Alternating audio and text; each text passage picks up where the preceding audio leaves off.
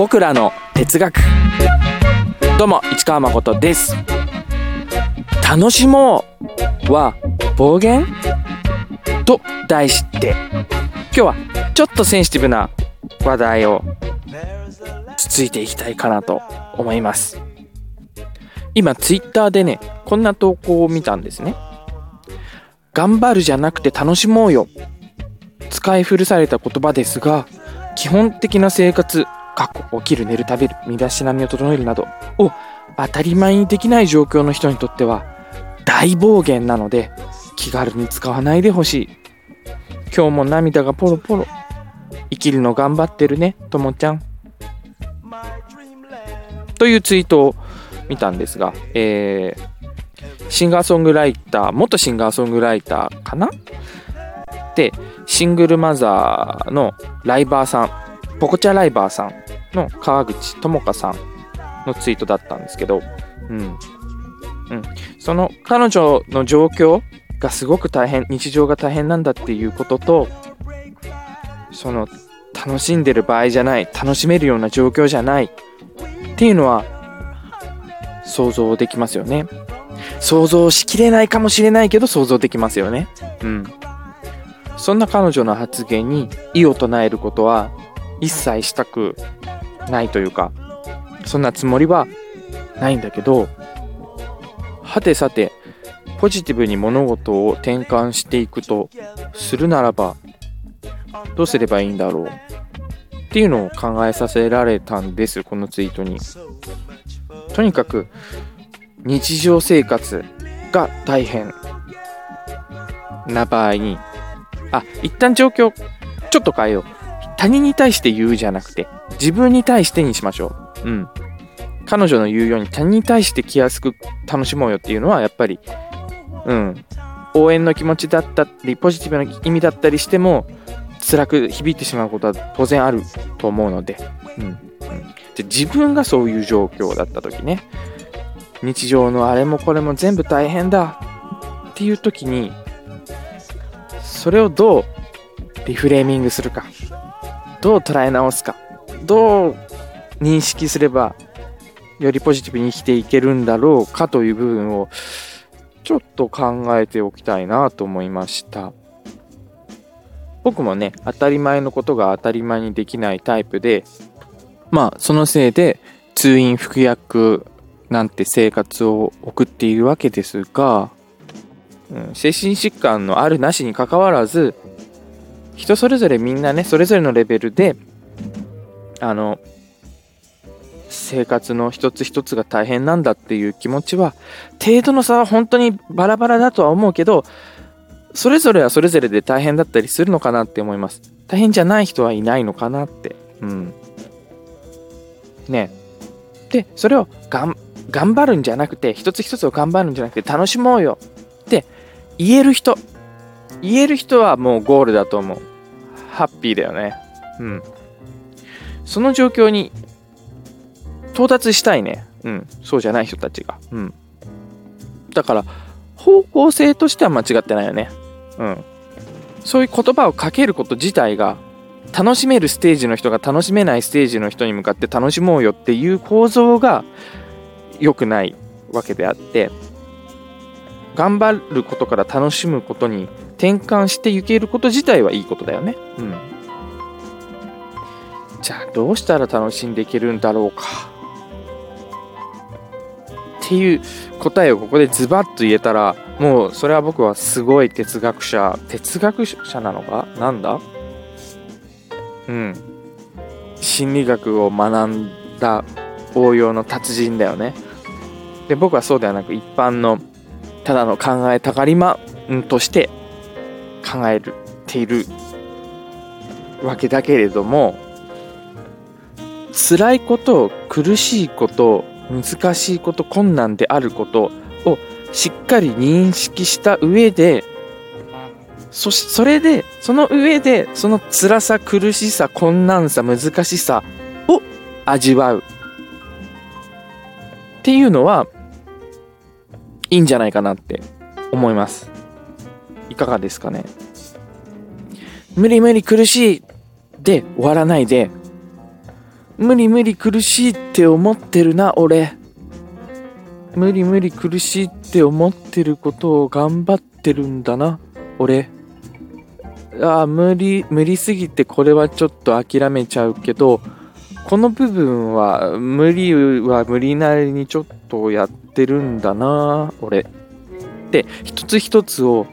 しっかり受け止めて、認識しながら受け止めていく、受け止めていくことが、受け止めきれたら味わうになると思うんだけど、そしてああ苦しいで苦しみを味わうっていうのは、まあそんな無理苦しいって言ってるとことは違う段階の苦しみだと思うんだよね。ドアの外で苦しいって言ってると、その苦しみの大きさもわからないし、苦しみの種類、苦しみの匂い、苦しみの形もわからない、ただ苦しいんだけど、ドアを開けてその苦しみを抱きしめることで、苦しみがレベル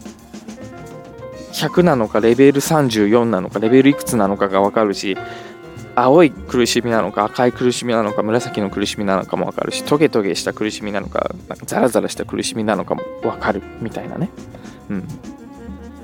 そうやるとそれぞれのタスクがちょっとゲーム化してくるかなって思うんです、ゲーム RPG とかね、ロールプレイングゲームみたいな、ロールプレイングゲームでめちゃめちゃ強え敵、なんとかかんとかドラゴンみたいな、ラスボスより強くてストーリーの進行上は倒さなくても進めるんだけど、とにかく強えやつがいるみたいな。でそれを倒すのって難しいし大変なんだけど、ゲームだからさ、ゲームのプレイヤ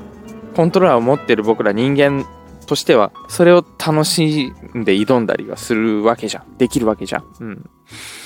ゲームのように考えちゃおうよっていうのはさすがに乱暴だとは思うんだけれども、一個一個のね苦しみ、辛さ、大変さをどれだけ大変なのか、何が大変なのか、どう苦しいのか、どう嫌なのかを向き合うことで、向き合ったんだという達成感、向き合ったという楽しさ、向き合うという楽しみは生まれてくるんじゃないかなという気がします。生まれてきますとは言いません。生まれてくるような気がします。これね、人事だから言えるっていうのもあるんだよね。今はツイート主さんのこととか関係なく、誰かそういうふうに思ってる人がいたらっていうふうには考えてるんだけど、自分がねいっぱいいっぱいの時にそういうふうに考えるのはもう無理だよ。それはもちろん無理だけど、自分に余裕がある時だったら、自分のそういう大変な時だったり他人の大変な時だったりに対してこういうふうに物事を考えることができるから、で、心理学のテクニックの一つでもあることとして、自分へのアドバイスを他人目線でするっていうのもあってね、自分の状況を客観的に把握して、他人だと思って、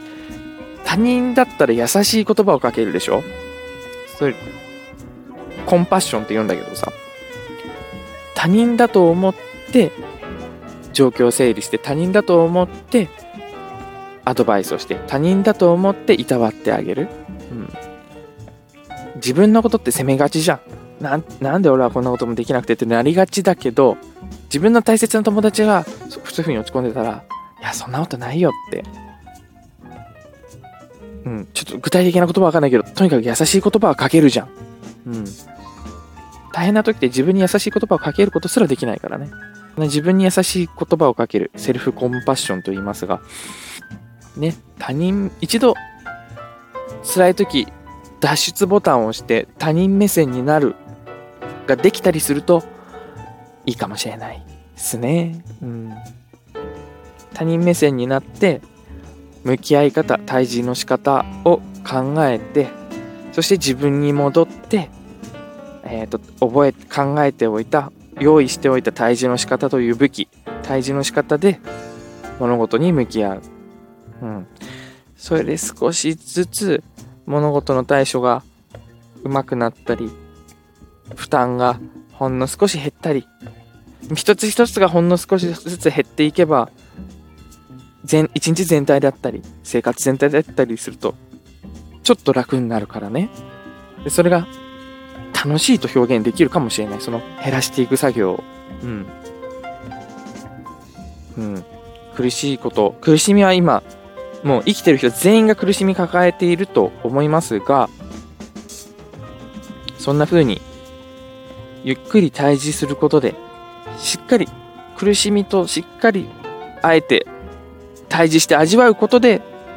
解決していってみるというのはいかがでしょうか。はい、今日のお話は完璧な答えにはなっていません。いつもだけど今日は特に完璧な答えとしてお話ししてません。だけどこれが相棒にとって何かのヒントになれば嬉しいなと思います。僕の言ったことそのまんまではなく、相棒の生活、相棒の状況、相棒の考え方、相棒の感性に合わせてカスタマイズしてインストールしてもらえたら嬉しいかなと思います。それではお相手は市川誠でした。よかったらまた聞きに来てね。それではまた。